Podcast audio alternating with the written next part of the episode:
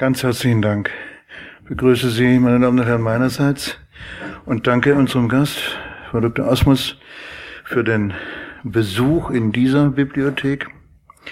Wir haben uns äh, im Frühjahr dieses Jahres kennengelernt bei der Frühjahrstagung der Deutschen Akademie für Sprache und Dichtung in London, die sich unter das Thema äh, Exil und Exilliteratur äh, gestellt hatte. Und ich dachte, äh, um das nochmal äh, zu wiederholen, wir sprachen vorher drüber, es wäre doch schön, einmal in dieser Reihe Wortbegegnungen äh, in der Stadtbibliothek über Bibliothekarisches zu reden und diesen Effekt herzustellen, denn die äh, theorieverliebte Literaturwissenschaft so vor etwa 30, 40 Jahren begonnen hat, Misonabim zu nennen. Ein Begriff, der ursprünglich aus der Heraldik kommt und den Sie sich am besten vergegenwärtigen, wenn Sie an diese legendäre Cornflakes-Schachtel denken, auf der eine Cornflakes-Schachtel abgebildet ist, auf welcher naturgemäß wiederum eine Cornflakes-Schachtel zu sehen ist, so dass ein Sog in eine unendliche Wiederholung entsteht. Ähm, die Unendlichkeit wollen wir heute nicht unbedingt tangieren, aber dass man im, äh, im bibliothekarischen Rahmen einmal über die, über die Bibliothek äh, pathetisch und doch mit einem realen Anspruch gesagt, über die Bibliothek als geistige Form, über das Bibliothekarische als geistige, nicht nur administrative Aktivität nachdenkt, das erschien mir ein plausibler Gedanke und äh, erscheint äh, mir äh, umso mehr, je länger, je länger wir uns jetzt äh, drüber schon ein wenig unterhalten haben und äh, in diesem Sinne möchte ich dieses Gespräch beginnen.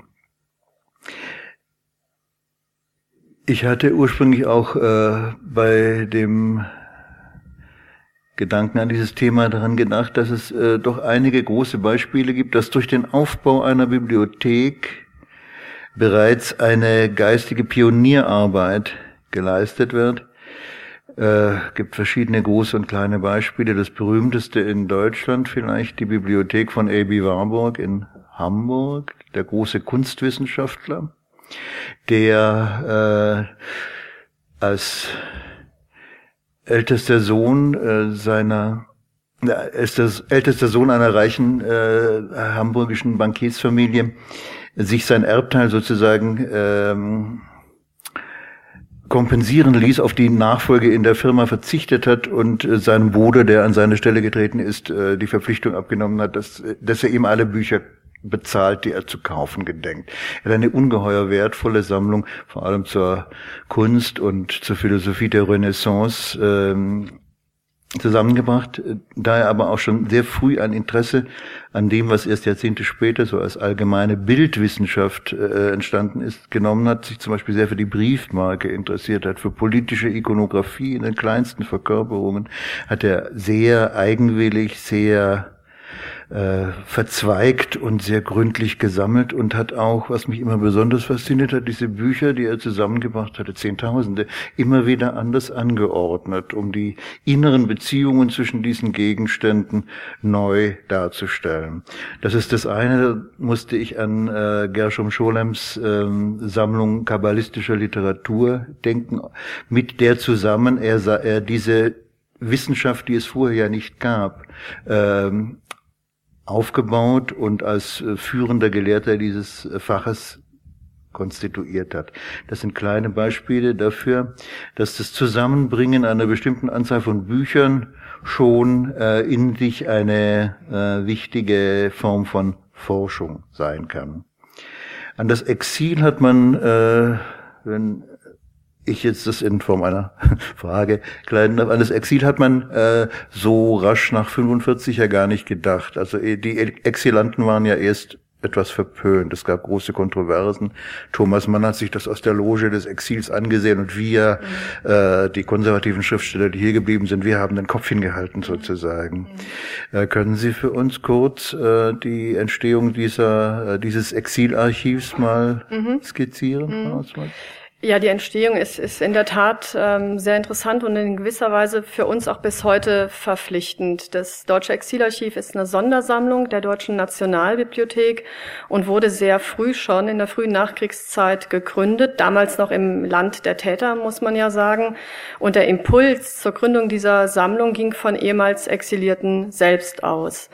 Das waren äh, Mitglieder des Schutzverbandes Schriftsteller in der Schweiz, ähm, die gemeinsam mit dem damaligen Direktor der Deutschen Nationalbibliothek diese Idee hatten, ähm, mit ihren Büchern, die im Exil entstanden waren, im Land der Täter demokratisch wieder wirken zu wollen. Und es gibt Aufrufe zu solchen Bücherspenden und daraus geht ganz klar hervor, das wurde auch als politisches Kampfmittel mhm. mhm. tatsächlich äh, gesehen, diese Büchersammlung, aus der sich ja. dann das Archiv heute entwickelt hat.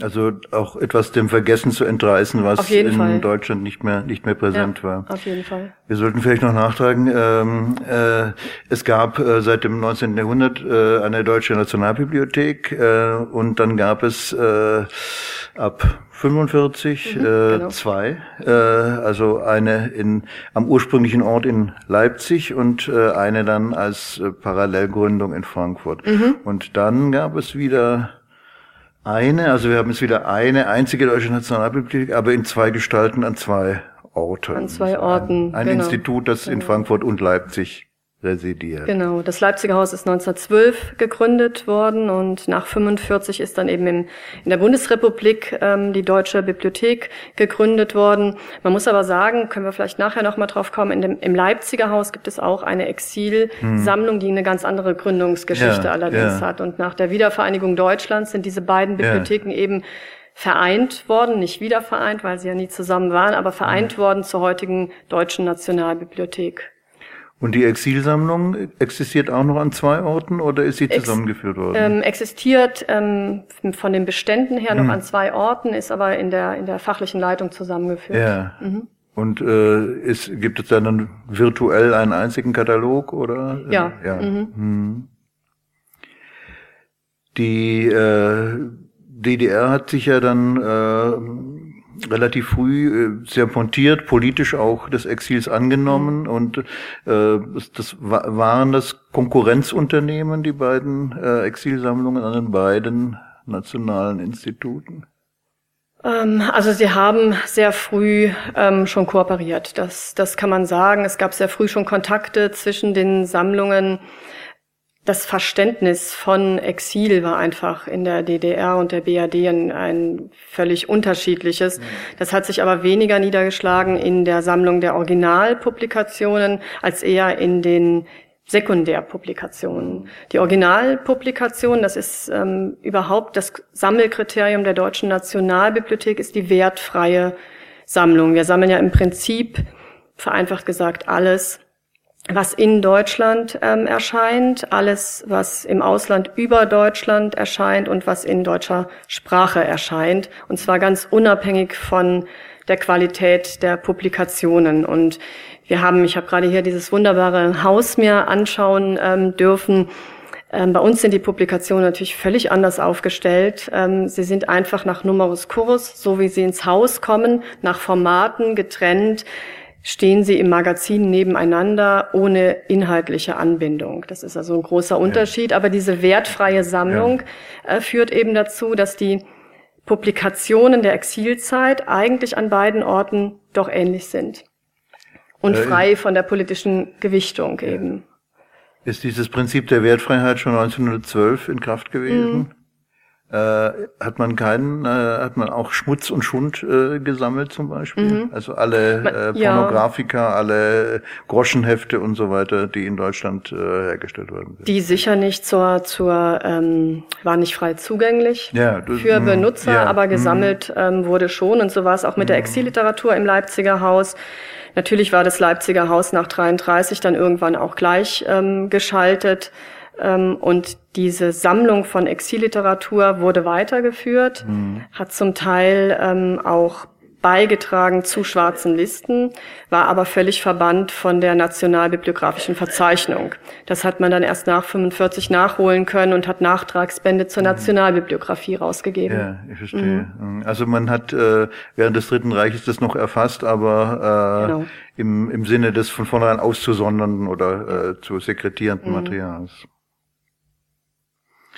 Sie haben diese faszinierenden äh, Objekte hier äh, mitgebracht. Ähm, das bringt mich auf die Frage, ähm, wie, äh, wie erweitert ist denn der Sammlungsbegriff? Also wenn man an Marbach denkt, äh, die Marbacher haben ja auch mal so etwas, äh, zum Teil so an den Rand der Koketterie gehende äh, Ausstellungen gemacht, wo man die Pfeifen von äh, Schriftstellern sah oder mhm. äh, irgendwelche Objekte aus, äh, die das Schreiben beflügelt haben. Also ähm, äh, umfasst die, die Sammlung zur, äh, umfasst das Exilarchiv auch äh, gelegentlich persönliche Gegenstände, wenn vielleicht ein Nachlass ins Haus kommt mit, äh, mit Sachen, die auch im ganz radikal erweiterten äh, Literaturbegriffen nicht mehr äh, als Texte aufgefasst werden können. Mm. Äh, mm. Gibt es das auch? Ja, zum Glück gibt es jetzt. Mm. Also das hat sich entwickelt über die Jahrzehnte. Ähm, ganz zu Beginn wurde das, ähm, wurden auch noch nicht mal Nachlässe aufgenommen. Da hatte man sich rein auf Publikationen wirklich konzentriert und auch Nachlässe zum Beispiel an Marbach vermittelt. Mhm. Ähm, Finde ich schön für die Nachlässe dennoch. Mhm. ähm, und irgendwann hat man begonnen, ähm, dann eben auch schriftliche Nachlässe ähm, aufzunehmen. Erstmal nur um kamouflierte Literatur bearbeiten zu können. Also einfach nur als Quellen. Man wollte mhm. einfach wissen, um was handelt es sich. Und ja. so ist das entstanden, hat sich immer weiter der Archivteil ausgeweitet bis zur heutigen Form. Und zum Beginn hat man solche Objekte hm. eigentlich nicht aufgenommen. Es waren eigentlich nur schriftliche Dokumente. Aber heute sind wir froh, hm. dass wir zum Beispiel Koffer auch ähm, haben, dass wir Spitzendecken haben, die von Deutschland nach Brasilien und wieder zurückgewandert hm. sind und solche Gegenstände durchaus sich dort jetzt finden sind Fotos von Anfang an auch, ja. äh, mhm. die hat man auch äh, von Anfang an zugelassen, oder? Die hat man zugelassen, ja, aber ähm, auch da hat sich der Blick einfach geändert. Am Anfang war ein Foto einfach da, um eine Person abbilden ja. zu können und irgendwann hat man Fotografien eher als Kunstwerke mhm. auch ähm, aufgenommen, einfach mit einem anderen Blick. Diese Veränderung von Sammlungspolitik, hängt doch sicher auch mit einer gewissen Entwicklung des Ausstellungswesens zusammen. Ich meine, mhm. das sind ja also so ein Koffer, der dann kann man dann in eine Vitrine legen oder auf einen, einen Podest stellen und äh, dem Besucher dann äh, vielleicht sogar über die noch anhaftenden äh, Etiketten einer Schifffahrtsgesellschaft oder eines Hotels äh, etwas davon vermitteln. Mhm. Ist die Ausstellungstätigkeit äh, für Ihre äh, ist die Ausstellung für Ihre Tätigkeit ein wesentliches Moment? Ja, absolut. Also wir machen regelmäßig ähm, Ausstellungen, Wechselausstellungen. Wir arbeiten gerade an der Dauerausstellung zum Thema ähm, Exil, die wahrscheinlich Ende 2017 eröffnet wird. Wir übernehmen auch Ausstellungen von anderen Häusern, weil wir uns ein bisschen auch als Drehscheibe für das Thema Exil ähm, begreifen. Und wir haben vor kurzem begonnen, virtuelle Ausstellungen zu erarbeiten, die ganz neue Möglichkeiten, ähm, vor allen Dingen für das Thema Exil ähm, auftun. Da ist es vor allen Dingen das Vernetzen, was in realen Ausstellungen bis zu einem gewissen Grad natürlich möglich ist, aber in der virtuellen Ausstellung, schade, ich hätte es Ihnen zeigen sollen, haben wir ganz andere Möglichkeiten, Objekte, die aus unterschiedlichen Einrichtungen kommen, die unterschiedliche Aussagen treffen über kuratierte Verbindungslinien in so einem ähm, wirklich mittlerweile großen Netz von Exponaten miteinander zu verbinden. Also wir können Exponate einbetten, einmal weil sie Ähnlichkeiten zu anderen Exponaten mhm. haben. Wir können über die Personen verlinken. Wir können thematische ähm, Kontextualisierungen vornehmen und der Besucher hat eine ganz andere Rolle als in der realen Ausstellung, weil er sich sozusagen seinen Weg aktiv erklickt und man kann ihm auch nicht sagen, wo er am Ende ankommen wird. Und in der Literatur bezeichnet man das als ähm, wildes Lesen und genau das mhm. ähm, ist es auch. Und da gibt es dann auch so etwas wie eine äh, virtuelle Dauerausstellung, äh, die dann wahrscheinlich ständig überarbeitet und erweitert wird, aber ja. wo man dann sich reinklicken kann und äh mhm, das ist ähm, ein Netzwerkprojekt allerdings, mhm. ähm, für das wir die Federführung haben. Das heißt Künste im Exil. Ähm, sind mittlerweile 30 Institutionen beteiligt, auch Marbach ist daran mhm. beteiligt, Akademie äh, der Künste ist beteiligt. National aber, oder ist auch international? Ist auch international. Ah. Wir kooperieren gerade mit der äh, Nationalbibliothek in Israel mhm. und versuchen das noch mhm. weiter auszubauen, sodass auch Objekte aus unterschiedlichen Häusern dort mhm. zusammenfinden. Und das Wichtigste ist aber, wir haben keinen keine Deutungshoheit eines Kuratorenteams, sondern es kommen eben Anregungen, ähm, Gedanken von ganz anderen Menschen auch in diese Ausstellung und das finde ich ein großer, großer Gewinn. Sie haben vorher den Begriff des wertfreien Sammelns ähm, mhm. erwähnt. Äh, das schlägt sich ja auch ein bisschen darin nieder, dass äh, die Exil, das Exilarchiv, wenn ich das richtig verstanden habe, sich gar nicht auf Literatur ausschließlich konzentriert, mhm. sondern auch das ganze politische Exil äh, mhm äh, umfasst. Äh, ja. Würde denn, äh, wenn das jetzt durch Zufall äh, in Ihre Hände käme, auch der Nachlass irgendeines kleinen jüdischen Geschäftsmanns, der sich mühsam in Brooklyn eine zweite Existenz als Pelzhändler aufgebaut hat, nicht literarisch hervorgetreten ist, nicht politisch irgendwie vernetzt ist, auch in ihre in ihren Bereich gehört. Auf jeden Fall. Also der ähm, der Kernbegriff eigentlich für die Aufnahme in unsere Sammlung ist immer ähm, Exil. Mhm. Also ein Teil des Materials muss aus der Exilzeit sein. Die Prominenz der Person, ähm, Berufsfeld, ähm, Kunstsparte spielt erstmal keine Rolle. Mhm. Wir freuen uns natürlich auch über viele Thomas Mann Briefe in den Beständen, so ist es nicht, aber es spielt wirklich keine Rolle. Wir nehmen sehr, sehr viele pa äh, Familienpapiere auf von völlig unbekannten Menschen, wenn sie einen besonderen Exilweg ähm, darstellen können. Gibt es Verbindungen zu anderen Institutionen? Also ich dachte jetzt an äh, der, der Film zum Beispiel. In Hollywood hat er sehr, zynisch gesagt, sehr profitiert von der äh, Zwangsemigration vieler, vieler mhm. deutscher Filmschaffender. Auch die, die Musik, der, der, der äh, große Filmkomponist Korngold, äh, der die Musik zu The Adventures of Robin Hood gemacht hat. Das sind also, äh, gibt es da eine systematische Kooperation mit Instituten, die für Musik und Film zuständig sind? Systematisch nicht, aber gerade in diesem Netzwerk Künste im Exil gibt es unheimlich viele mhm. Kooperationen natürlich. Äh, einmal mit den Netzwerkpartnern und auf der anderen Seite auch mit den ähm, Rechtsinhabern ähm, von diesen Dingen, die wir da einstellen müssen. Ähm, die liegen ja häufig in, in den USA. Gerade bei Filmen ähm, ist es meistens so. Und ansonsten kooperieren wir je nach Projekt mit unterschiedlichen Einrichtungen, ja. Wir hatten uns vorgenommen, äh, ein, zwei, drei, vier kleine Texte äh, vorzulesen, die mhm. äh, aus dem Bereich der Sammeltätigkeit des Exilarchivs stammen. Und ich mache mal den Anfang mit einem Gedicht von Mascha Kaleko, einer Lyrikerin, die Ihnen vielleicht bekannt ist. Wenn sie Ihnen bekannt ist, dann ist das, glaube ich, wirklich äh, ein Erfolg der systematischen Arbeit, also vielleicht nicht nur des Exilarchivs, aber der Exilforschung. Ja. Es gibt äh, eine Reihe von nicht unbedeutenden Autoren, die wirklich äh, mühsam äh, dem Vergessenwerden entrissen werden mussten. 1945 in dem Gedichtband Verse für Zeitgenossen Emigrantenmonolog. Ich hatte einst ein schönes Vaterland. Das kennen Sie, das ist ein Zitat. Ich hatte einst ein schönes Vaterland, so sang schon der Refugee Heine. Das seine stand am Rheine, das meine auf märkischem Sand. Wir alle hatten einst ein, siehe oben, das fraß die Pest das ist im Sturm zerstuben. O Röslein auf der Heide, dich brach die Kraft durch Freude. Die Nachtigallen wurden stumm, sahen sich nach sicherem Wohnsitz um, und nur die Geier schreien, hoch über Gräberreihen. Das wird nie wieder, wie es war, wenn es auch anders wird auch wenn das liebe Glöcklein tönt, auch wenn kein Schwert mehr klirrt. Mir ist zuweilen so, als ob das Herz in mir zerbrach. Ich habe manchmal Heimweh. Ich weiß nur nicht, wonach. 38 nach Amerika gegangen. Äh, gibt es einen äh, substanziellen Caleco-Bestand in der, der Nachlass liegt in Marbach, ähm, aber Publikationen gibt's yeah. natürlich. Ah. Mhm. Mhm. Aber keine Autografen in diesem Fall, oder? Äh, wenn dann wenige. Ja. Mhm. Mhm.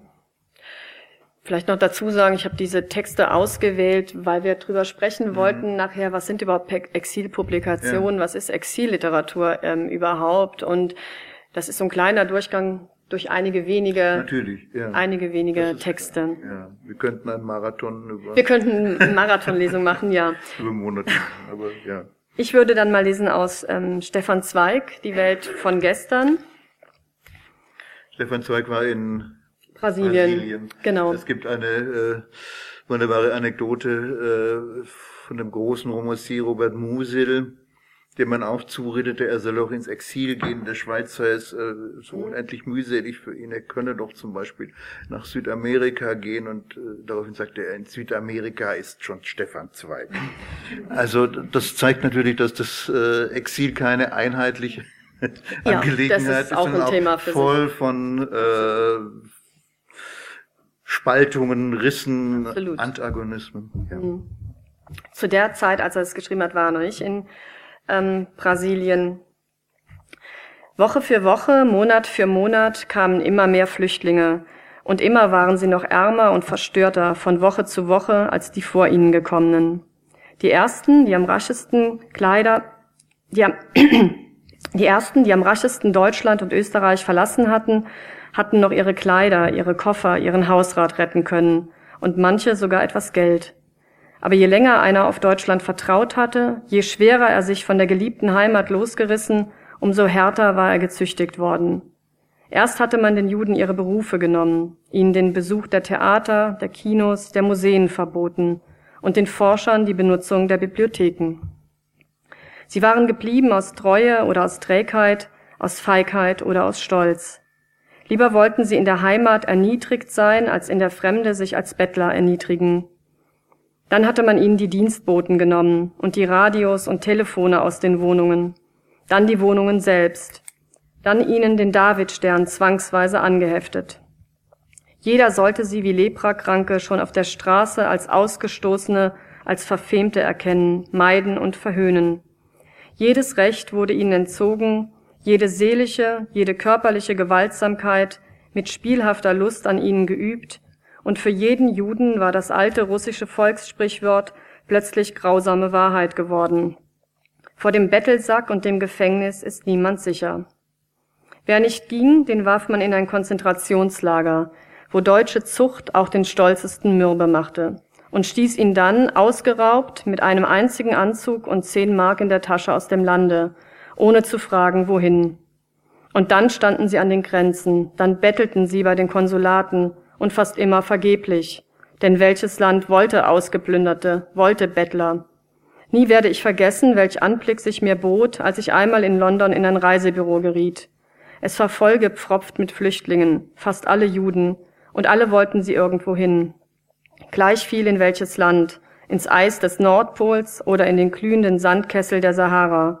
Nur fort, nur weiter, denn die Aufenthaltsbewilligung war abgelaufen man musste weiter, weiter mit Frau und Kind, unter fremde Sterne, in fremde Sprachwelt, unter Menschen, die man nicht kannte und die einen nicht wollten. Soweit Wir haben es in der Einleitung angedeutet. Ähm, das ist von einer Aktualität, die, die wir nicht näher äh, ausführen müssen, die jedem von uns klar ist. Es ist aber auch äh, mit einem solchen Zitat noch einmal daran erinnert, dass äh, hinter aller Philologie, allem kulturgeschichtlichen Interesse eine ungeheuerliche Schweinerei steht, also eine Barbarei, die unausdenkbar bleibt und insofern ist die äh, Begründung der systematischen Exilforschung und die, die Archivierung des Exilmaterials auch ein Kampf gegen das äh, Vergessen des Ungeheuerlichen. Mhm, absolut. Es kann nur empfohlen werden, noch einmal äh, diese, diese Diskussion äh, nachzulesen, die vor allem konzentriert um die Person Thomas Manns äh, äh Anfang der 50er Jahre in Deutschland geführt wurde. Und äh, wie wir uns ja an vielen Punkten äh, immer wieder vor Augen führen müssen, man hat lange Zeit von dem, was wir jetzt als den Holocaust bezeichnen, da hier überhaupt nicht öffentlich geredet. Das kam erst sehr lange 60ern äh, eigentlich. Ja. Die, die Männer des äh, 20. Juli, das waren Verräter und äh, die Literaten, die sich irgendwohin geflüchtet hatten, das waren auch, äh, also ja. Ja, auch Verräter. Vaterlandsverräter. Vaterlandsverräter, ja. Mhm. Äh, ich meine, ein solches Archiv äh, braucht äh, zu seinem Funktionieren eine gewisse Nüchternheit, aber haben Sie gelegentlich noch so äh, das Gefühl, dass Sie als Institution noch äh, diese äh, aufklärerische Arbeit äh, leisten müssen? Ja, eigentlich, eigentlich ständig. Also die, die Literaturwissenschaft oder auch die Kulturwissenschaft ähm, schaut natürlich mit einem ganz anderen Blick auf Exilliteratur, überhaupt auf, ähm, auf das Exil und forscht nach transkulturellen ähm, Identitätsmustern. Ähm, Transnationalität ist ein großer Begriff, Hybridität, orientiert sich an Postcolonial Studies. Mhm ähm, das alles sind auch wirklich ähm, Theorien, die man fruchtbar machen kann für die Exilforschung. Aber wenn man selber ähm, an so vor so einem Nachlass steht, spielen all diese Theorien ähm, zunächst mal überhaupt keine Rolle. Es ist tatsächlich so, wie Sie, wie Sie sagen, es war ein ungeheurer Skandal, äh, dass immerhin 500.000 Menschen Deutschland verlassen mussten aufgrund der nationalsozialistischen Diktatur. Und das ist das, was man aus den Nachlässen ähm, wirklich auch ähm, herausliest. Das andere ist die Theorie drumherum. Ähm, aber die Nachlässe selbst, die, die Briefe, Manuskripte, die sprechen natürlich sehr, sehr direkt. In dem Stefan Zweig Zitat wird äh, sehr direkt auf die Träger des gelben Sterns ja. abgehoben.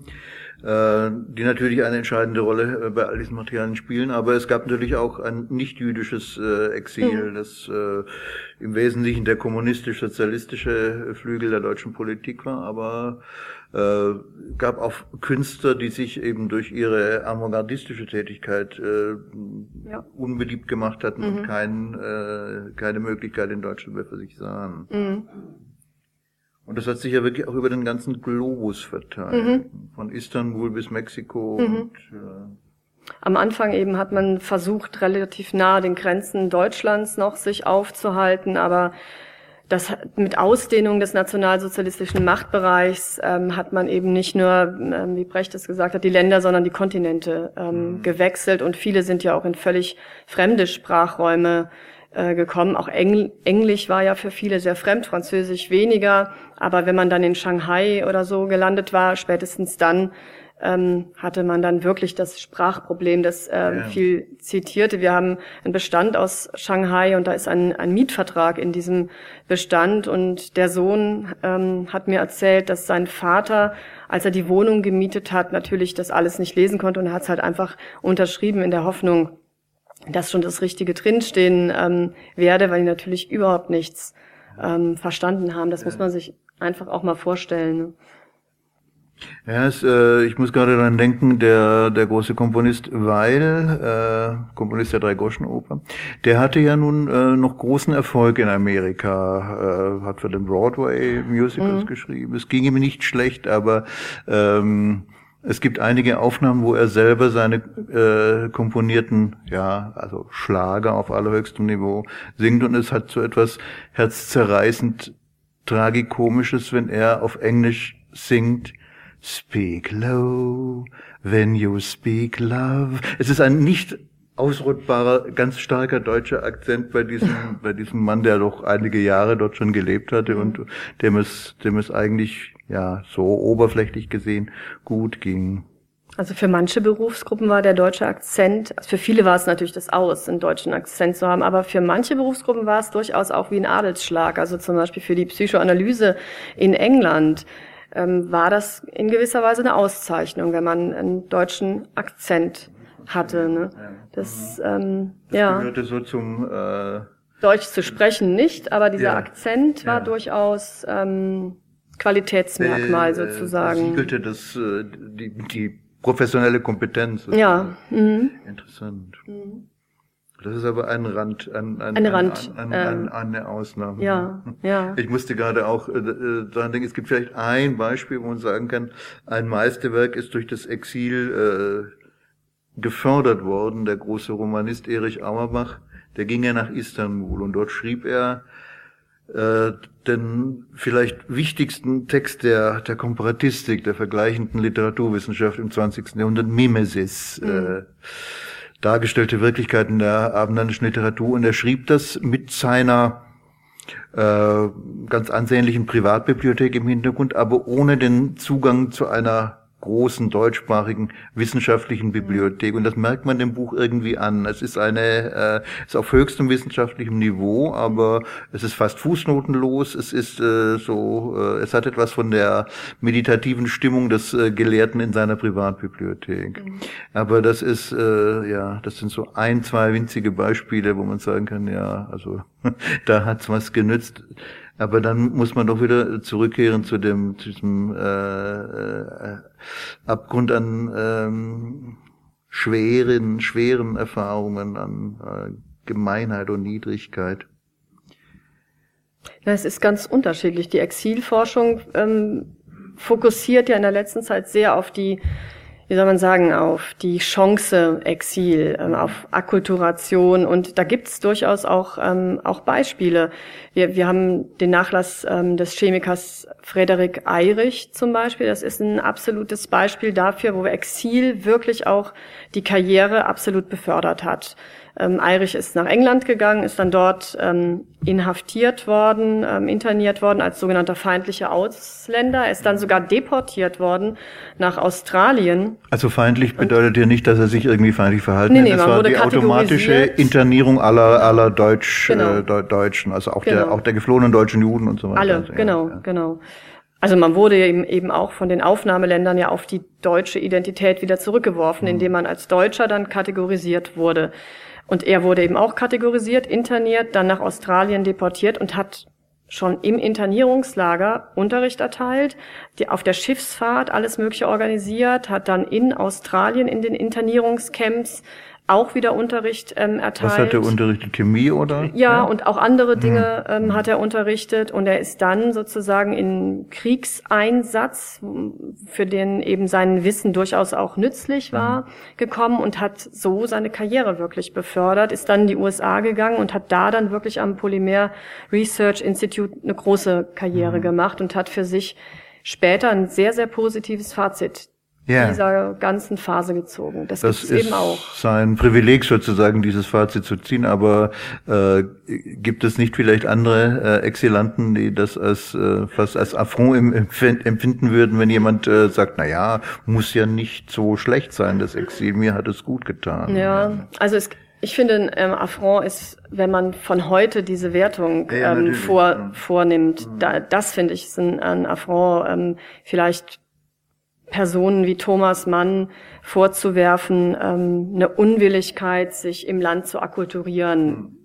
Das finde ich ist in Affront, das kann ich überhaupt nicht nachvollziehen, ja. Ähm, wenn man sich reinversetzt, äh, welchen Status Thomas Mann vor der Immigration erreicht hatte.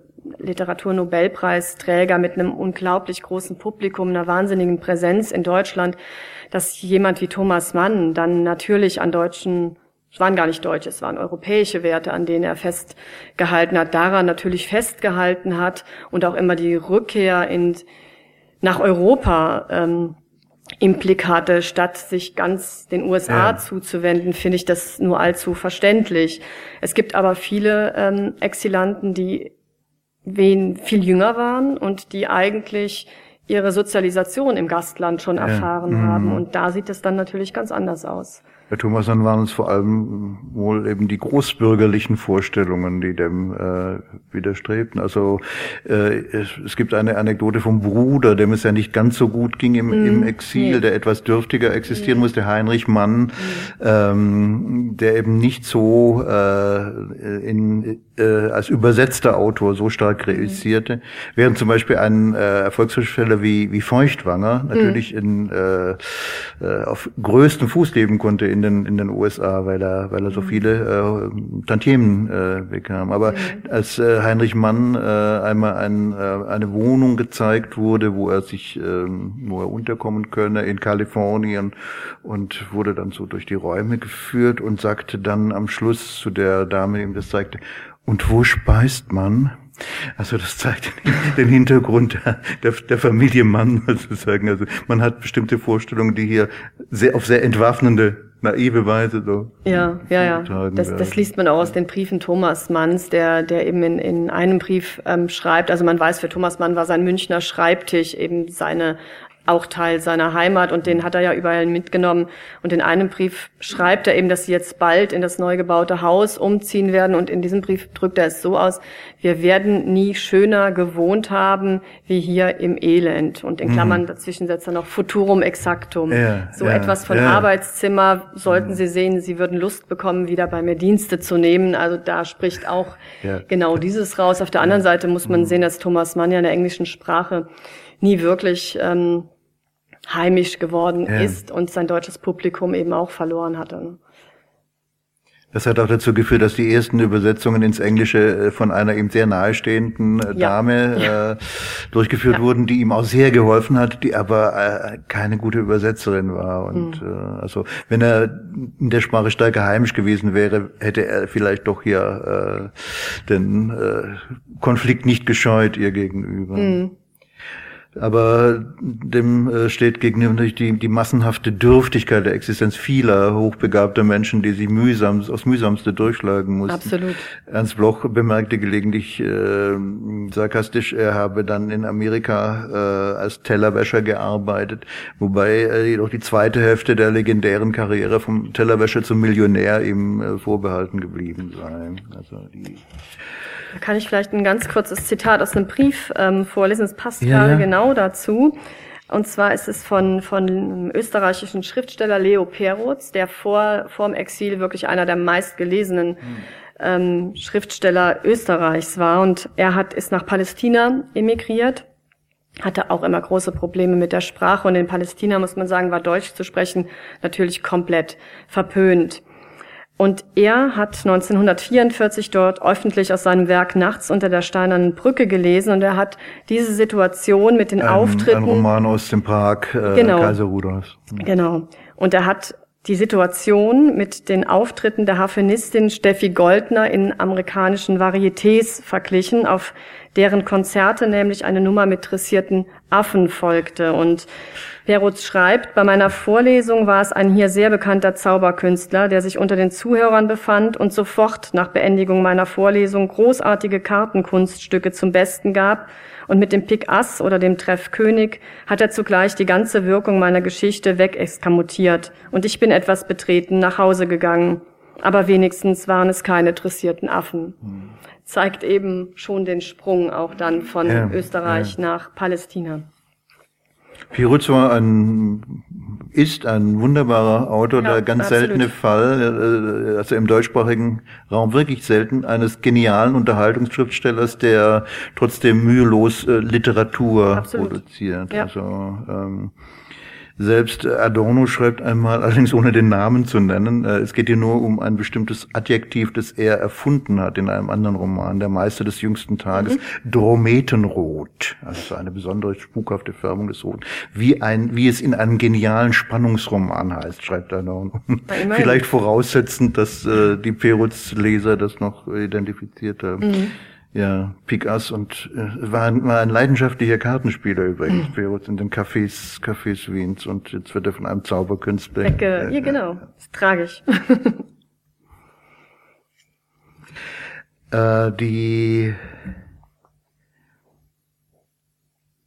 das Panorama der, der Exilautoren, um jetzt nur bei diesen mhm. zu bleiben und nicht äh, die ganze äh, auch politische äh, Spannweite und eben die Anonymität des kleinen Exilanten, der nun auch Gegenstand des Exilarchivs werden könnte, äh, noch äh, mit hineinzubringen. Äh, das Panorama ist äh, sehr äh, umfangreich aufgefächert. Große Autoren, kleine, mhm. kleine Autoren, äh,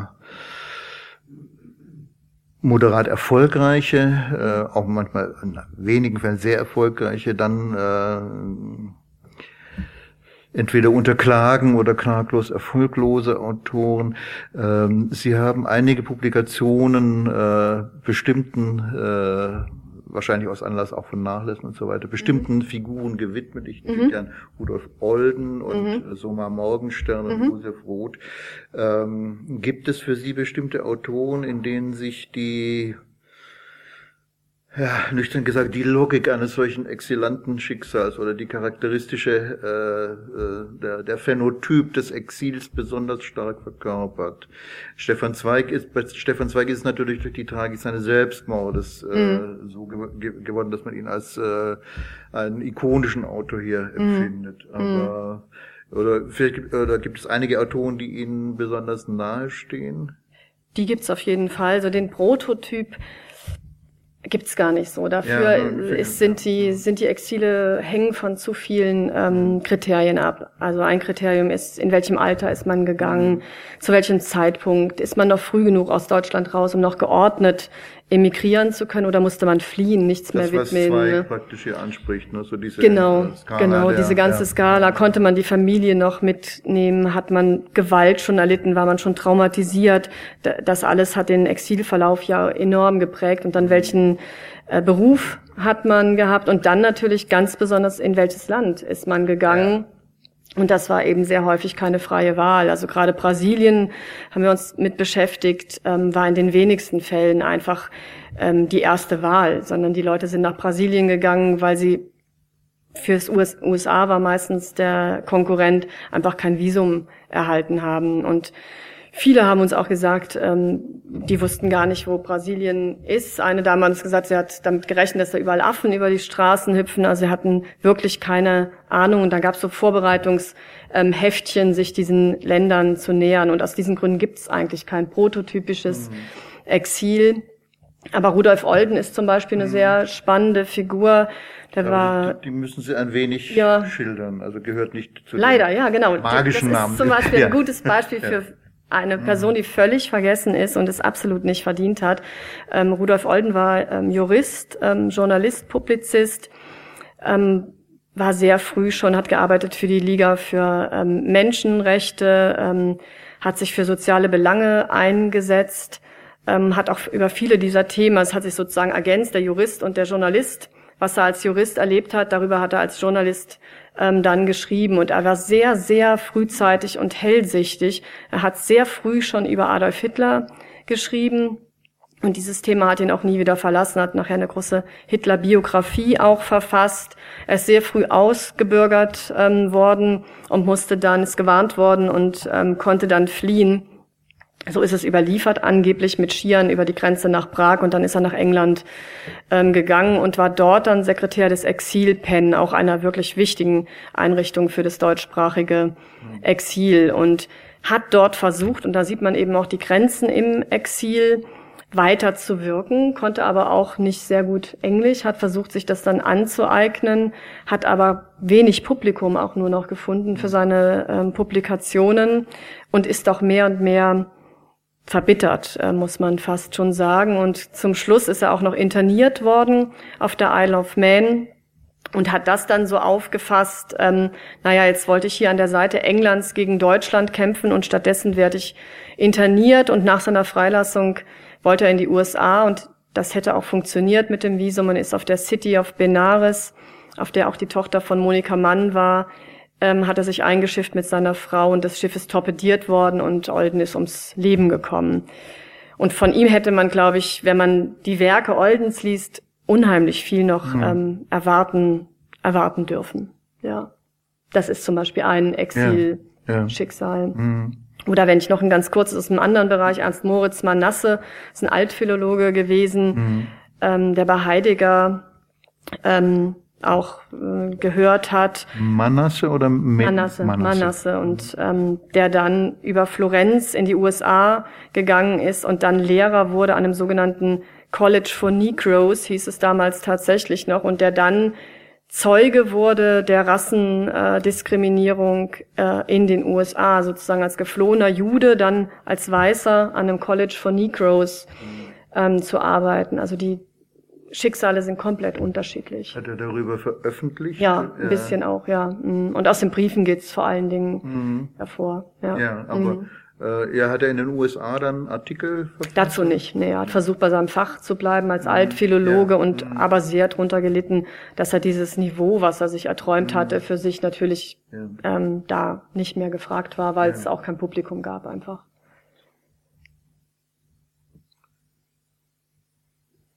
Ich habe vorher, glaube ich, äh, Sie so verstanden, äh, dass der Berichtszeitraum sozusagen 1933 bis 65 äh, oder äh, der, der, im Archiv? Ja. Ähm, mhm. Eigentlich bis 45 beziehungsweise bis 1950 bei ah, den ja, ich, ich, Publikationen. Mhm. mhm. Und die äh, die Publikation, also also wenn ein Autor äh, irgendwann mal ins Exil musste, 38 oder so, und vorher zwei drei Sachen in Deutschland hier veröffentlicht hat, ist das dann Gegenstand Ihres Sammeleifers, oder? Mhm. Das ist aber eine interessante Frage, weil wenn man sich fragt, was sind Exilpublikationen, was ist mhm. überhaupt Exilliteratur, dann gibt es so viele verschiedene Perspektiven ja. auf diesen Gegenstand. Die werden Ihnen von Bibliothekaren ähm, anders beantwortet als von Kulturwissenschaftlern oder Literaturwissenschaftlern oder Soziologen. Und ähm, ich stecke ja in allem irgendwie so ein bisschen und je nachdem, woran ich gerade arbeite, beantworte ich diese Frage eben auch ganz anders. Also der Zuschnitt unserer Sammlung ist ein rein bibliothekarischer. Mhm. Der ist ursprünglich mal so gesteckt worden, weil man eben tatsächlich interessiert war daran, diese Stücke bibliografisch zu verzeichnen. Und dann hat man erst gesagt, 33 bis 45 muss es ähm, erschienen sein. Dann hat man gesagt, naja, die konnten auch nicht alle 45 zurück. Dann hat man gesagt, bis 1950. Mhm. Eigentlich müsste man so einen Sammlungszuschnitt oder könnte man ihn immer mal wieder ähm, anpassen oder zumindest in Ausstellungen und Veranstaltungen und Vorträgen äh, tun wir das auch, dann auf jeden Fall das viel weiter ähm, fassen, weil man kann sich ja fragen, man kann sich ja fragen, wann muss eine Exilpublikation veröffentlicht worden sein? Die kann auch 1980 noch veröffentlicht mhm. worden sein und ist trotzdem eine Exilpublikation, ja, ja, weil sie unter Exilbedingungen. Entstanden ist. Mhm. Es gab auch mal eine Zeit, da hat man gesagt, Exilliteratur muss immer engagierte Literatur sein. Ist man heute auch von ja. weg, kann mhm. sie sein, muss sie aber nicht sein. Ja, Und man kann so weit gehen, da können wir gleich noch ein Stück lesen, zu sagen, muss ein Autor überhaupt eine Exilerfahrung gemacht haben, um Exilliteratur schreiben zu können? Oder reicht es, reichen nicht Bezugnahmen auf das Exil aus, um eine Literatur zur Exilliteratur zu machen. Also wäre dann äh, Ursula Krechels Shanghai-Roman äh, ein, äh, wäre das Exilliteratur im Sinne ja. dieser, äh, ja. Ich kann mal lesen aus, weiß nicht, ob Sie das kennen, Michael Lenz, Pazifik Exil. Das ist so ein Roman, dann können Sie sich selber ein Bild machen, ob es Exilliteratur ist oder nicht. Ähm, der, der Roman handelt davon, weil ich nur einen ganz kleinen Ausschnitt habe. Also Lenz lässt ähm, Personen zu Wort kommen, die eben in Pacific Palisades in den USA Zuflucht gefunden hatten. Feuchtwanger, Schönberg, ähm, Heinrich Mann, Thomas Mann und Werfelt. Mhm. Ähm, und setzt das in losen Szenen ähm, aneinander, hat schon sehr viel recherchiert in Tagebüchern und Briefen der Protagonisten, aber setzt natürlich auch einiges an eigener Interpretation dazu. Und hier spricht jetzt Thomas Mann. Es ist nicht übertrieben, wenn ich mich als Amerikaner bezeichne. Der Himmel hier ist überhell. München leuchtet, gewiss, gegen die Weite des Himmels hier vermag es aber nichts. Außerdem ist München schuldig geworden. Gegen seine Zerstörung hätte ich nichts einzuwenden. Die Luft hier ist zu allen Zeiten gleich mild. Darauf ist Verlass. Die Orangenbäume gedeihen hier wie nirgendwo. Dass sie zur gleichen Zeit in Blüte und Frucht stehen, verwundert zunächst. Im Winter in Deutschland ein einzelnes grünes Blatt am Baum zu finden, ist ungleich verwunderlicher. Schnee fehlt hier, aber sonst ist es nicht wie immer Tisch, Sessel, Lampe, eine Konsole mit Büchern. Es mangelt an nichts. Und schlecht bekommt es mir nicht, meine ich doch, eine gewisse Lässigkeit an mir wahrnehmen zu können, wohlgemerkt keine Nachlässigkeit. Nur darf nicht der Fehler begangen werden, diese Lässigkeit mit Überlegenheit zu verwechseln. Es ist immer noch Krieg. Und noch ist nicht ganz ausgemacht, ob die Katastrophe, die dieser Hitler nun mal ist, in den eigenen Untergang führt. Er ist ein Scheusal, der Hitlerismus das größte Verbrechen der Menschheitsgeschichte. Wie oft predige ich das in meinen Dutzenden deutsche Hörersendungen. Probevergasungen von Juden. Probevergasungen. Ende 1942 bereits mehr als 700.000 Juden umgebracht. Sagt man das hier laut, heißt es gleich, übertreibe doch nicht so. Bei Fakten heißt es immer Übertreibung. Der Thomas Mann schon wieder, sagen, sie sich, sagen sich viele, die mich hören. Was will der Thomas Mann denn schon wieder? Das hat sich mein Führer auch gefragt. Nicht nur ist es wunderbar, auf Deutsch zu schreiben, sondern auf Deutsch auch gehört zu werden, was mein Führer ja lieber verhindern würde. Soweit vielleicht. Nun müssen Sie die Frage beantworten, ist das Exilliteratur? Aus kulturwissenschaftlicher und ähm, literaturwissenschaftlicher Sicht ja. Also zur Exilliteratur gehörte dann auch die Literatur, die noch Jahrzehnte später das Exil zu ihrem Gegenstand macht. Die das Exil zum Gegenstand macht das und ist entweder... auch sehr intim, so dieses, äh, Genau. wie, wie so ein, ein, ein Geistergespräch oder ein Ja. Totengespräch, äh, Ja. die, Mhm. diese Stimmen noch einmal zu beschwören. Ja. Es gibt ja bestimmte Topoi auch der Exilliteratur, die Ja. Mhm. hier natürlich verhandelt werden. Ne? Entwurzelung, Identitätsverlust, Angst. Ähm, das alles kommt ja in diesem Roman auch zur Sprache. Es gibt, äh, also, wir haben es vorher kurz angehört, es gibt natürlich alle möglichen Zerwürfnisse und so weiter im, Ja. im Exil und es gibt auch äh, die, die furchtbare Falle, in der die Kommunisten in Moskau zum Beispiel saßen, Ja. die im Hotel Lux Ja. sich gegenseitig äh, die Köpfe heiß geredet haben, sich gegenseitig denunziert, äh, in den Tod getrieben und äh, eben dann am Ende doch selbst über die Klinge gesprungen äh, sind. Äh, Mhm. Ist das ähm, im emphatischen Sinn auch äh, Teil ihrer, äh, ihrer Forschungspolitik hier, diese, also mehr so zeitgeschichtlich äh, prononcierte Seite. Die Literatur spielte zwar immer natürlich in äh, de, diesen äh, grotesken Diskussionen über äh, äh, das, was die Partei äh, von einem Romancier erwartet, Mhm. äh, eine Rolle, aber natürlich sind es alles äh, politische Diskussionen. Ja, auf jeden Fall. Leben. Mhm, auf jeden Fall. Ja, die Zeitgeschichte ist natürlich für für unser Archiv fast noch von größerer Bedeutung als äh, als die Literaturwissenschaft. Ja, mhm. Also wenn ich an so einen Nachlass denke wie ähm, Margarete Buber-Neumann fällt mir ein, ähm, die Deren Lebensgeschichte mit dem Untertitel Gefangene bei Stalin, Stalin und Hitler, ganz genau, äh, ganz genau. Und das ist auch tatsächlich äh, so. Sie war verheiratet mit ähm, Raphael Buber, dem Sohn von Martin Buber. Und nach der Scheidung ist sie mit ihrem Lebensgefährten Heinz Neumann dummerweise in die Sowjetunion emigriert, wo waren beide in der KPD. Neumann ist da binnen kürzester Zeit Opfer der sogenannten äh, stalinistischen Säuberung geworden. Sie ist verhaftet worden und dann ist sie zu fünf Jahren Lagerhaft in Karagandar verurteilt worden und dann ist sie im Zuge des sogenannten Hitler-Stalin-Paktes ans Deutsche Reich ausgeliefert worden und war dann bis 1945 im Konzentrationslager Ravensbrück und das ist zum Beispiel auch ein Bestand, der erklärliche Lücken hat. Darüber können wir auch nochmal sprechen. Wie sieht so ein Ja. Bestand überhaupt aus? Ja. Bei, da Mhm. lassen sich die Lücken. Natürlich hatte er aus ihrer Zeit in der Sowjetunion keinerlei Mhm. ähm, Papiere. Und da ist natürlich die Zeitgeschichte einfach die, das, Man was uns darf natürlich beschäftigt. annehmen, dass äh, unendliche Klafter Papier, die äh, sehr äh, von höchstem Interesse für, für Archive noch irgendwo in Das Russland liegen. ist ne? so, ja. Es gab da mal so eine kurze, äh, ein kurzes Tauwetter, so Ja. ein knappes Jahrzehnt, wo man, wo, wo auch Forscher aus dem Westen Mhm. dort in die Archive steigen konnten. Dann hat sich das, hat sich diese Tür wieder, wieder geschlossen. Ja, in der Zeit hat man auch ein bisschen erfahren über Margarete Buber-Neumann, wie ihr Lebensgefährte Ja. tatsächlich ums Leben gekommen ist und wann. Und danach waren die Archive aber auch wieder geschlossen. Hm.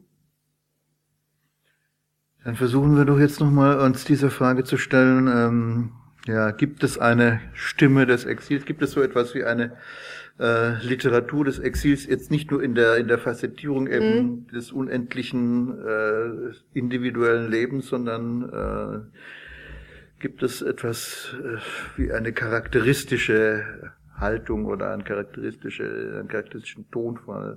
Natürlich die, die Auseinandersetzung mit dem, äh, mit der, also mit dem Umgang mit der äh, verlorenen und doch gebliebenen Sprache. Also dass man, dass man in einer Sprache schreibt, die einen wie es Max Hermann Neisse schreibt, ein deutscher Dichter bin ich einst gewesen. Mhm, also genau. in, in einem Sonett, das natürlich noch der deutschen Dichtung angehört, aber Ja. das ein Autor sozusagen aus dieser ausgestoßen wurde. Mhm. Ja, Sprache ist ja ein äh, Topoi der, der Exilliteratur auf mhm. jeden Fall. Da gibt's ganz verschiedene, also Identität ähm, generell, Hinterfragen der eigenen Identität ähm, würde ich dazu zählen. Entwurzelung ähm, mhm. ist sowas, Heimatlosigkeit, ähm, überhaupt Heimat oder Heimaten. Es gibt ja auch äh, mhm. Schriftsteller, die sprechen davon nur noch im Plural, wenn sie Exil erfahren mhm. haben. Das sind ähm, auf jeden Fall Topoi der Exilliteratur. Ja. Mhm. Und ähm, es gibt auch bestimmte Verfahren der literarischen Verarbeitung, würde ich sagen, indem man zum Beispiel ähm, auf Bezugstexte ähm, sich bezieht, zum Beispiel auf Heinrich Heine. Ja. Hatten wir mhm. ja ähm, gerade, das ja, kommt natürlich ja. auch häufig vor. Hatte, auch Goethe spielte eine große Rolle. Ja, genau, genau. Das mhm. war ein Traum.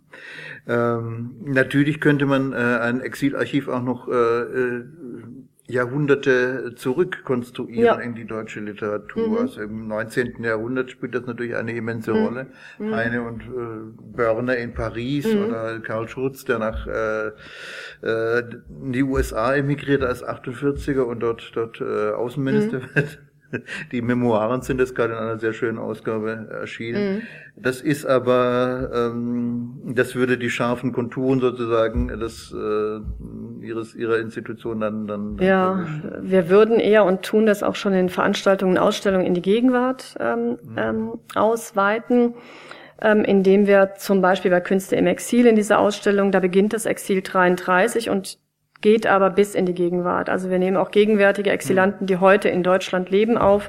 In die Ausstellung Hertha Müller ist selbst ähm, auch in dieser Ausstellung äh, vertreten, Liao Yewu. Also wir weiten eher in die, in ja. die Gegenwart ähm, aus und das wäre natürlich auch eine Fragestellung, inwieweit nimmt man diese Literaturen auf. Aber es gibt auch andere Institutionen, die das schon tun und es reicht vielleicht, die Verweise ähm, dahin zu finden. Es wäre an sich ganz schön und lehrreich, gerade in der heutigen Situation mal eine Ausstellung zu machen, die mit äh, Ovid mhm. äh, und Dante, mhm. den zwei vielleicht größten Exilanten der ja. Weltliteratur, beginnt und durch die Jahrhunderte nachzeigt, wie die, wie die Dichter und Schriftsteller und Philosophen fliehen mussten, vertrieben ja. wurden und vielleicht manchmal noch zurückkehren konnten und in der Fremde, ja. in der Fremde starben. Also äh, ja, ist ja gerade heute ein großes ja. Thema, ne? leider.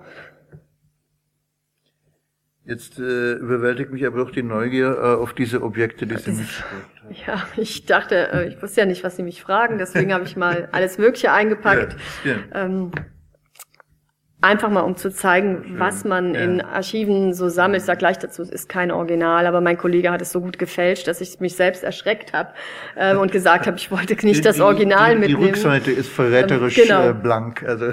Ja, die ist aber auch sonst blank. Ja. Und zwar ist das ähm, das Türschild ähm, der American Guild for German Cultural Freedom, Deutsche Akademie im Exil. Das war eine Hilfsorganisation, die 35 in den USA gegründet wurde, von Hubertus Prinz zu Löwenstein, wo auch Thomas Mann eine große Rolle spielte, weil er der Vorsitzende der literarischen Sektion war und mhm. Sigmund Freud der Vorsitzende der wissenschaftlichen Sektion. Und ursprünglich war die Deutsche Akademie gedacht, um so eine Art geistigen Dachverband zu geben, das andere Deutschland zu repräsentieren und die in alle Welt versprengten Intellektuellen zu bündeln, geistig zu bündeln. Und dann hat sich aber einfach durch die Zeitläufe es immer mehr zu einer Hilfsorganisation entwickelt, die einfach Stipendien vergeben musste, die Preisausschreiben ausgerichtet hat, ähm, Affidavits besorgt hat, äh, Netzwerke in den USA hergestellt hat. Und die 900, ich glaube, wir haben 958, glaube ich, Personenakten, also der Bestand ist komplett erhalten, die all diese Akten bearbeitet haben, und zwar in zwei Zimmern in New York, und das war ihr Türschild, und das macht einfach klar, was Flucht, Fluchthilfe ähm, und die Arbeit von Hilfsorganisationen, wie das einfach ähm, organisiert war. Und so ein Schild, finde ich, ist eigentlich auch ganz gut geeignet, um mal ja. den Blick zu werfen auf Fluchthilfe heute. Das, das ist nach einem Original jetzt, äh, also eine, ein, so ein Replikat das, sozusagen. Genau, es sieht wirklich genau so aus. Das ja. hat sich zum Glück haben die alles aufbewahrt. Ich glaube, das hätte auch der, der genialste zeitgenössische Fashion nicht hingemacht, dieses äh, das, das geschwungene F, das vor. Mm, mm, mm, mm, es ist, es, genau, es sieht wirklich so so aus und ähm, ja bringt einen halt dazu nachzudenken, das, was man von heute aus ähm, an Fluchthilfe nach 33 bewundert, ähm, waren zum Teil aber auch Formen, die heute kriminalisiert werden. Und das fordert einfach immer auf, sehr differenziert auf alles zu blicken, differenziert auf die Vergangenheit, aber wirklich auch differenziert auf das, was uns heute umgibt, nochmal zu blicken. Es wird ja jetzt äh, die goldene Lisa zum Beispiel verliehen. Ähm, die geht zurück auf Lisa Fitko, deren Nachlass auch bei uns liegt, die Fluchthelferin war. Aber natürlich hat diese Fluchthilfe auch bedeutet, Menschen über die grüne Grenze zu führen, ohne gültige Papiere oder eben mit ähm, gefälschten Papieren. Also es bringt einfach ja. Vergangenheit und Gegenwart Lisa wieder Fitko, zusammen. die vor allem dadurch dann berühmt wurde, weil sie äh, Walter Benjamin, Walter Benjamin genau. über die Pyrenäen gebracht ja. hat, der dann genau. in einer tragischen Kurzschlusshandlung, im, im, ja. weil der zuständige äh, spanische Bürgermeister einfach noch einen kleinen Erpressungsversuch äh, unternehmen wollte, dachte, das sei nur das Ende und sich mhm. das Leben genommen hat. Ja. Und das andere hier ist eine Telefonliste von, von einem jüdischen Schriftsteller Soma Morgenstern, ursprünglich aus Galizien stammte. Ist das auch dann, ein, ein Faksimile? Ja. ja. Hm. Auch sehr genau. liebevoll. Ja, ist, ja, aus meinem Kollegen nochmal rückmelden. ähm, und das zeigt einfach die Bedeutung von Netzwerken im, im Exil. Ähm, wir sind wirklich sehr froh, dass ähm, Soma Morgenstern hat alles aufbewahrt. Ähm, da freut man sich auch nicht immer, aber in vielen Fällen schon. Und hier sieht man einfach, wer mit wem bekannt war und warum das so wichtig war. Also hier steht drauf Berthold Brecht, Leonhard Frank, Bruno Frank, Gina Kaus, Fritz Kortner, Thomas Mann, Arnold Schönberg, Thorberg, Viertel, Franz Werfel, Adorno. Ähm, es geht noch weiter auf der Rückseite. Otto Klemperer, und das zeigt einfach, in welchem prominenten Umfeld sich Morgenstern ähm, bewegt hat. Und es lässt sich natürlich auch ein bisschen rekonstruieren, wie hat es auf sein Werk und auf seine hm. Einschätzungen auch der Situation gewirkt. Er ist ja nach wie vor eigentlich weniger wegen seines eigenen Werkes bekannt oder berühmt, sondern wegen der Freundschaften und entsprechenden Erinnerungsbücher über Alban Berg und Josef Roth. Und Josef Roth. Mhm haben Sie auch eine Publikation gemacht zu Sommer Morgenstern und Josef Roth? Genau, und ne, wir haben eine Ausstellung, die mhm. gerade in, in, München steht und nochmal nach Düsseldorf äh, wandert. Ähm, Sommer Morgenstern und Josef Roth, eine Freundschaft. Ähm, wobei man sagen muss, dass die Werke von Sommer Morgenstern es wirklich auch verdient haben, gelesen zu werden. Vor allen Dingen ein Werk, die Blutsäule, ist, mhm. finde ich, wirklich ein ganz einzigartiges Werk, ein ganz einzigartiger Umgang ähm, mit dem Holocaust. Ähm, Morgenstern hat große Sprachprobleme gehabt. Er war völlig traumatisiert, weil ein Großteil seiner Familie auch im Holocaust ums Leben gekommen ist. Und er wollte eigentlich die deutsche Sprache nicht mehr ähm, benutzen und konnte aber auf Englisch auch nicht schreiben. Und er hat dann zur Verarbeitung des Holocausts oder zur Annäherung, besser gesagt, ähm, eine Sprache erfunden, die der Sprache der Bibel ähnelt und hat so eben das Thema verarbeiten können, indem er keine deutsche Umgangssprache verwendet hat, sondern eben eine sehr entfernte Sprache, so eine Art heilige Sprache für dieses Buch. Und das ist wirklich sehr lesenswert. Was sind Ihre nächsten Ausstellungsvorhaben, abgesehen von der erwähnten äh, vom Ausbau der erwähnten virtuellen äh, mm, Ausstellung? Also die wird uns noch beschäftigen, die, die virtuelle Ausstellung. Dann arbeiten wir gerade an einer Dauerausstellung ja, zum. Thema ähm, Exil, die sich auch ganz aus Wie unseren... Viele Objekte wird die etwa umfassen? Kann man nicht genau sagen. Ähm, im Moment ist man ja eher reduzierter, mhm. ähm, was die Objekte angeht. Marbach hat ja gerade die Dauerausstellung um Objekte auch großartig ähm, reduziert. Also deswegen, wir müssen mal mal schauen. Ja, minimalistische Ästhetik und äh, literarisches Ausstellen. Ja. Genau. Und wir brauchen aber viele ja, viele Aussagen zu zu vielen ähm, Themen. Müssen wir mal sehen.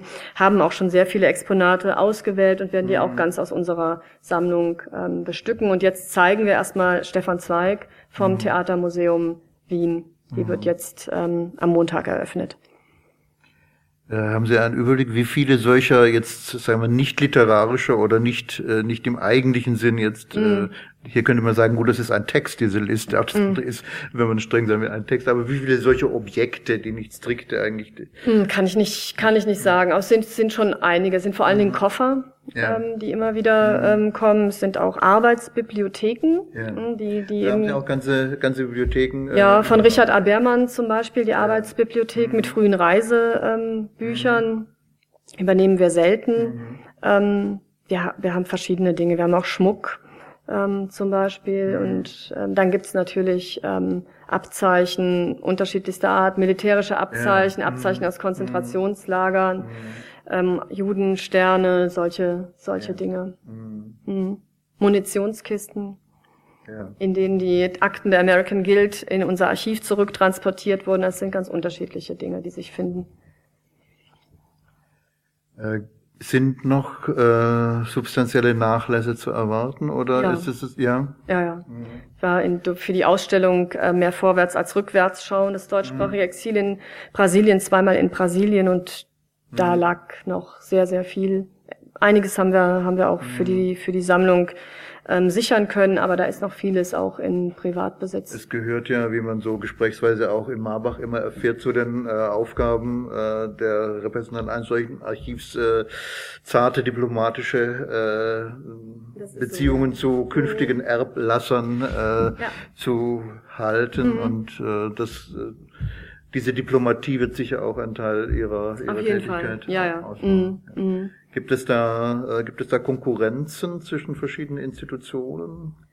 Eigentlich nicht. Also, ähm, weil wir bieten ja auf Auktionen, ja. das tut natürlich mhm. auch Marbach und es tut auch mhm. die Akademie der Künste und auch andere mhm. Institutionen, aber man spricht sich eigentlich ja. vorher ab, wenn man mhm. weiß, es, äh, wenn ich mhm. weiß, es kann auch Marbach interessieren, dann ruft ja. man vorher ah. an und spricht sich ab, damit die Institution, genau, ja, ja, das funktioniert gut. Gut, bei Auktionen kann man zu, zu solchen Aussprachen kommen, aber wenn jetzt äh, die, die Repräsentanten zweier verschiedener Institutionen ein gutes Verhältnis zur alten Frau so und so haben, die, die einen solchen Nachlass noch äh, hütet. Äh. Ich habe gerade einen solchen, ähm, solchen Fall und dann spreche ich das wirklich offen an ja. und frage mhm. einfach, gibt es Interesse von ja. dieser mhm. Institution, mhm. ähm, weil ich auch zum Beispiel kein Konkurrenzangebot abgebe, ja. wenn es um Ankäufe, wenn schon mhm. eine Institution Interesse gezeigt hat, dann mhm. Ähm, geben wir kein konkurrierendes Angebot ab. Gibt es sehr bedeutende Figuren des literarischen Exils, deren äh, Hauptnachlassbestand bei Ihnen liegt und nicht in Marbach oder in der Akademie der Künste?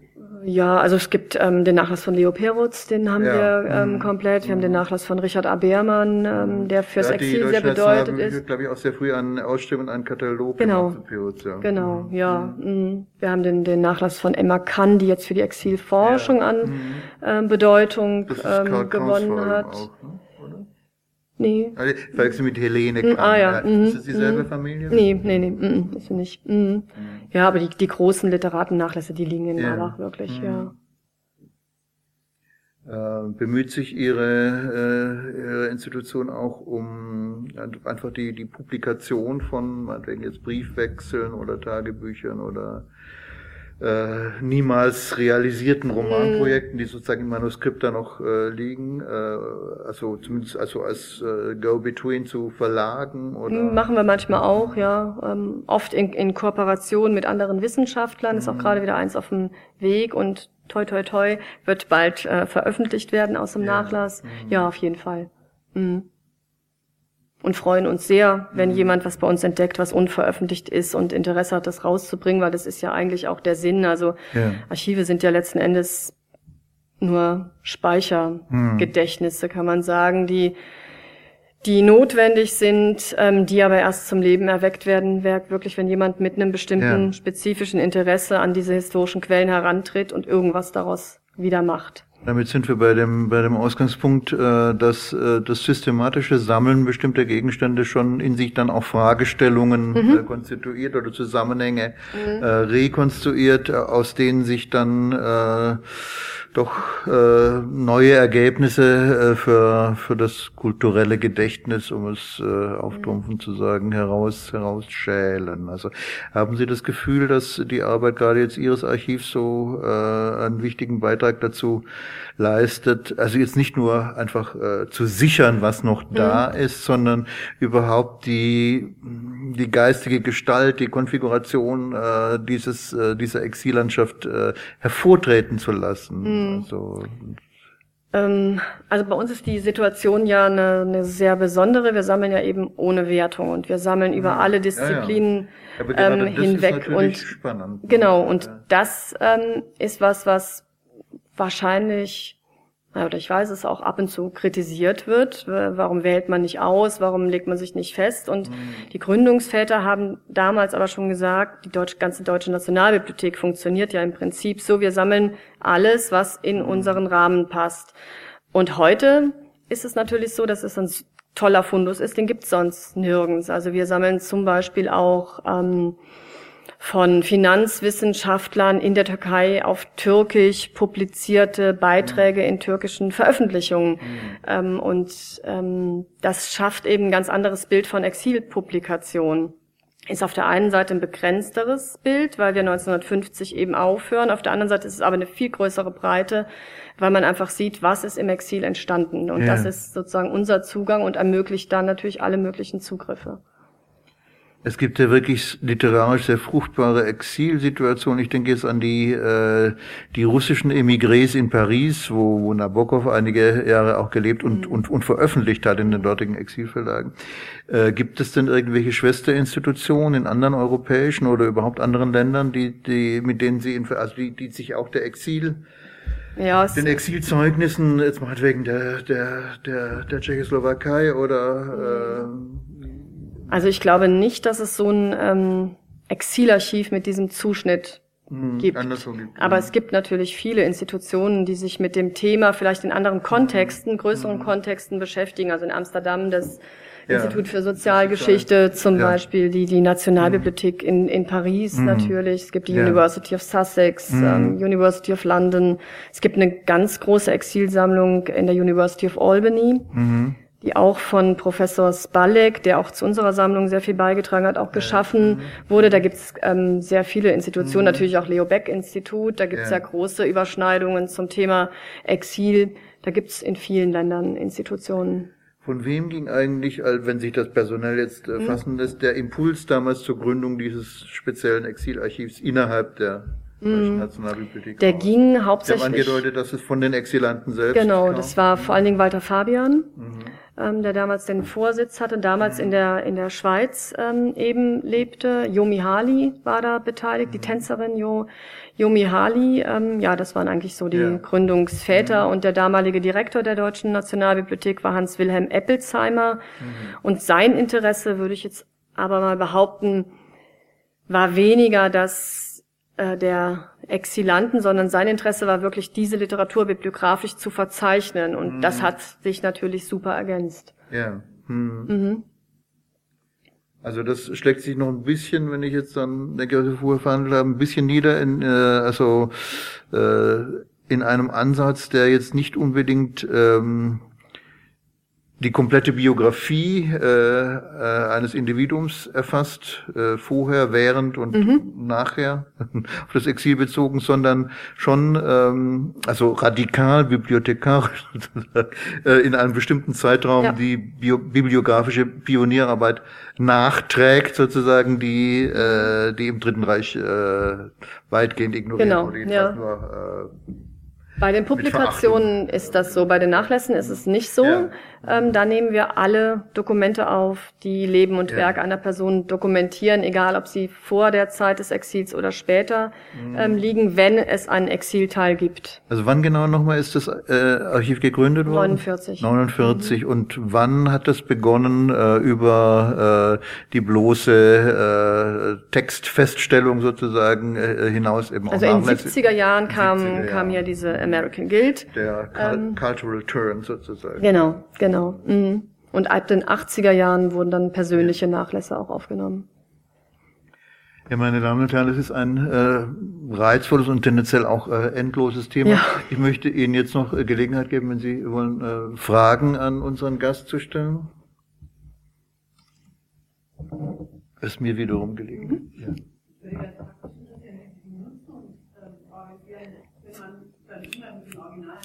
Ja. Mhm. Also man, das Exilarchiv steht ähm, prinzipiell für die Nutzung offen. Man muss sich anmelden in der Deutschen Nationalbibliothek. Die meisten Nutzer kommen aus wissenschaftlichem Interesse, aber auch wenn man ähm, Familienforschung betreibt, kann man die Bestände ähm, nutzen. Wir haben von sehr, sehr wertvollen Beständen oder sehr fragilen Beständen gibt es Schutzformen. Da erhält man meistens tatsächlich die Kopien, aber von den meisten Beständen gehen wirklich die Originale in den Lesesaal. Deswegen ist es ein ähm, Lesesaal mit viel Glasscheiben, wo links und rechts auch Kolleginnen, ähm, Kolleginnen sitzen. Aber im Prinzip ist es möglich. Es, ähm, eine Einschränkung ist, wir müssen das Material immer auch auf rechtliche Probleme hindurchsehen. Das heißt, äh, Briefe von zum Beispiel noch lebenden Personen dürfen nicht in die Benutzung, wenn die Genehmigung nicht vorliegt. Also es ist meistens eine relativ große ähm, Zeitspanne notwendig, um so einen Bestand für die Benutzung vorzubereiten, damit die Genehmigungen noch eingeholt werden können. Mhm. Mhm. welche Rolle haben denn einzelne Exilschriftsteller, sei es die zurückgekehrt sind, sei es die, die dort geblieben sind, wie Hans Saal und andere, äh, dazu beigetragen haben? Ich denke an das berühmte Buch von, von äh, Mehring, die Bibliothek seines Vaters, die Rekonstruktion mhm. die verschwunden ist. Oder ich erinnere mich an eine Broschüre, allerdings äh, nie umfangreich verboten und verbrannt. Mhm. Die gleichnamigen Weg erschienen. Mhm. Kantorowitz. Mhm. Und ähnliches. Also mhm. Bestrebungen, was weiß ich, von, von Kästen mhm. und äh, ähnlich. Also gab es da auch äh, mhm. Absolut, die haben sehr viel beigetragen. Also der, die ersten ähm, Bücher, die in die Sammlung kamen, waren Geschenke tatsächlich von Exilierten. Und das waren zwar nicht so furchtbar viele und es gab auch andere Meinungen. Also Kurt Kleber zum Beispiel war der Meinung, wenn die in Deutschland äh, eine Exilsammlung aufbauen wollen, sollen sich die Bücher gefälligst bei uns abkaufen. Mhm.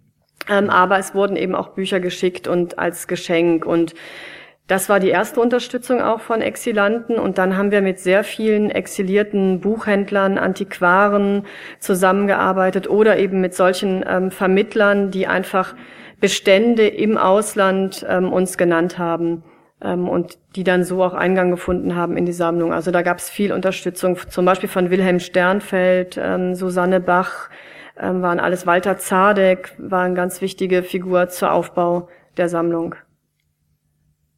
Was ja auch sehr wichtig war, damit man sich sicher sein konnte, diese Sammlung ist von den Exilanten auch gewollt. Mhm. Sind mit solchen Persönlichkeiten dann auch äh, mit einer gewissen Systematik Gespräche geführt worden, Auf, Aufzeichnungen von Gesprächen gemacht worden? Auch das hat man versäumt. Ja, ich suche mir immer eine Zeitmaschine. Also ja. wenn die mal erfunden wird, ähm, würde ich nochmal zurückreisen und das ja. nachholen. Ja. Leider ist es häufig, stand das gar nicht im Fokus. Ne? Das kam das sehr so, viel später auf. Dem ne? Hans Saal immer sagt, wir sind die Letzten. Ja, ja. Genau. Gefragt worden sind sie sicher und es gibt da vielleicht... Ähm, ein paar Mitschriften, mhm. aber leider meistens keine Aufzeichnung. Das ja. hat vor allen Dingen dann Professor Spalek mhm. getan, der die Nachlässe ähm, gesorgt hat. Der hat fast jeden interviewt. Mhm. Auch zum Glück. Mhm. Gut, dann, Frau Dr. Osmus, danke ich Ihnen ganz herzlich für diesen hochinteressanten Abend. Danke Ihnen für Ihre Aufmerksamkeit. Schönen Abend. Danke Ihnen.